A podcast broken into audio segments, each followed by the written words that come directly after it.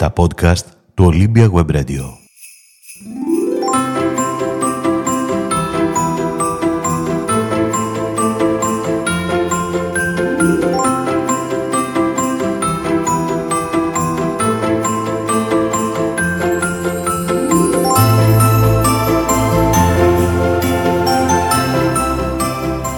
Χριστούγεννα, γιορτή της αγάπης και της αλληλεγγύης ή γιορτή των καταναλωτών.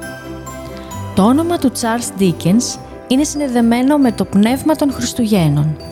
Έχοντας νιώσει στο πετσί του από την τρυφερή ηλικία των 11 ετών τη φτώχεια, αφού αναγκάστηκε μικρό παιδί να δουλέψει σε εργοστάσιο, τα έργα του μιλούν για τι άλλο, την κοινωνική, ταξική αδικία.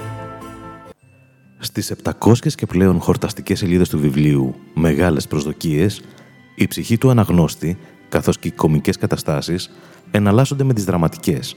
Γεμίζει από ποικίλα συναισθήματα. Συναισθήματα που δεν είναι εύκολο να αποτυπωθούν στο κινηματογραφικό πανί, αν και οι μεγάλες προσδοκίες έχουν μεταφερθεί στον κινηματογράφο και μάλιστα με μεγάλη επιτυχία. Ο μικρός Πιπ ζει με τη μέγερα αδερφή του και τον άντρα της, τον καλοκάγαθο Τζο, σε ένα χωριό έξω από το Λονδίνο. Ένα βράδυ, ο μικρός Πιπ συναντά έναν δραπέτη. Ο δραπέτης τον φοβερίζει πως αν τον μαρτυρήσει και αν δεν του φέρει φαγητό, το επόμενο βράδυ θα τον σκοτώσει. Ο Πιπ κρατάει την υπόσχεσή του. Ωστόσο ο δραπέτης συλλαμβάνεται, γνωρίζοντας όμως ότι δεν φταίει ο μικρός γι' αυτό.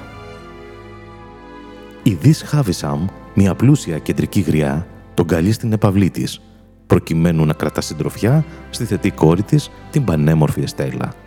Ζει απομονωμένη από τον υπόλοιπο κόσμο από τότε που ο άντρας που αγάπησε την κορόιδεψε. Έχει θέση ως σκοπό της ζωής της να μεγαλώσει τη θετή κόρη της με έναν τρόπο ώστε να μην πληγωθεί ποτέ όπως αυτή. Πράγματι, η Εστέλα, ψυχρή και σκληρή, υποβιβάζει με κάθε αφορμή τον Πιπ παρόλο που ο φτωχός την αγαπά. Τα χρόνια περνούν. Μια μέρα ο μεγαλοδικηγόρος Τζάκερς, γνωστός της δυσποινίδας Χάβισα, τον ενημερώνει ότι κάποιος, ο οποίος για τους λόγους του επιθυμεί να κρατήσει μυστική την ταυτότητά του, έχει για τον Πιπ μεγάλες προσδοκίες. Συγκεκριμένα, επιθυμεί να μεταβιβάσει στον Πιπ σε βαστό μέρος της περιουσίας του. Επιθυμεί να εγκαταλείψει το χωριό και να εγκατασταθεί στο Λονδίνο. Επιθυμεί να μορφωθεί και επιθυμεί, εν ολίγης, να μεταμορφωθεί ο Πιπ σε σωστό κύριο. Αμέσως, ο Πιπ υποψιάζεται πως ο μυστικός ευεργέτης δεν είναι άλλος παρά η Δις Χάβισαμ και ενθουσιάζεται. Δύο χρόνια μετά, ο ενθουσιασμός του εξατμίζεται, όπως και οι προσδοκίες του. Ο ευεργέτης του αποκαλύπτεται και είναι ο δραπέτης. Κατάφερε να πλουτίσει στην Αμερική και ήρθε στο Λονδίνο με κίνδυνο να τον συλλάβουν, μόνο και μόνο να δει τον Πιπ, που κάποτε τον ευεργέτησε. Ο Πιπ νιώθει πληγωμένος από τη δεσποινίδα Χάβισαμ και της το λέει. Εκείνη νιώθει τύψεις και του ζητά συγχώρεση. Τη ζητά να βοηθήσει κρυφά τον καλό του φίλο, Herbert. Στο μεταξύ, η Εστέλα, το ίδιο ψυχρή και σκληρή, του ανακοινώνει ότι παντρεύεται. Τότε, ο Πιπ αισθάνεται ότι δεν έχει πια καμία προσδοκία. Σιγά σιγά αρχίζει να συμπαθεί τον ευεργέτη του. Δεν είναι κακός άνθρωπος, αλλά πονεμένος. Μάλιστα, έχει εξαπατηθεί από το ίδιο άτομο που παράτησε κάποτε τη δεσποινίδα Χάβισαμ στα σκαλιά της εκκλησίας, ντυμένη νύφη. Επιχειρεί να τον φυγαδεύσει, όμως συλλαμβάνονται και οι δύο και λίγο μετά ο ευεργέτης του αφήνει την τελευταία του πνοή. Ο Πιπ αρρωσταίνει. Όταν συνέρχεται, βρίσκεται κοντά του ο καλός του φίλος Τζο.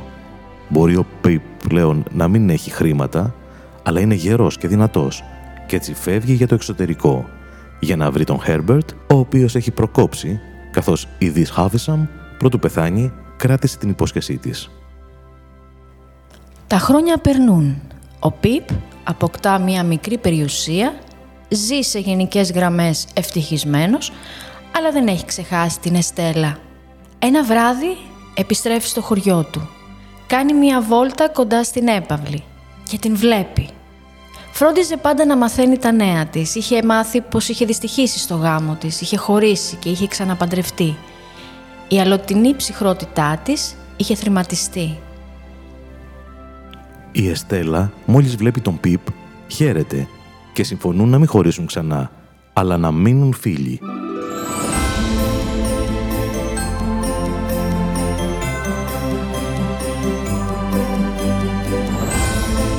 Το βιβλίο αφήνει μία γλυκόπικρη γεύση, όπως μας αφήνουν οι μεγάλες προσδοκίες. Ανανεώνουμε το ραντεβού μας σε λίγες μέρες με ένα βιβλίο εξίσου φανταστικό. Αφήγηση Έλλη Γιαννοπούλου.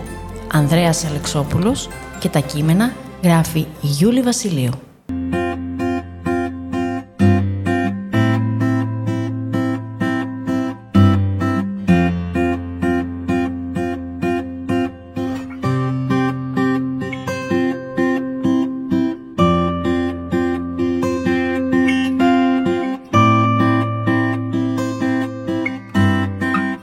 Ήταν ένα podcast του Olympia Web Radio.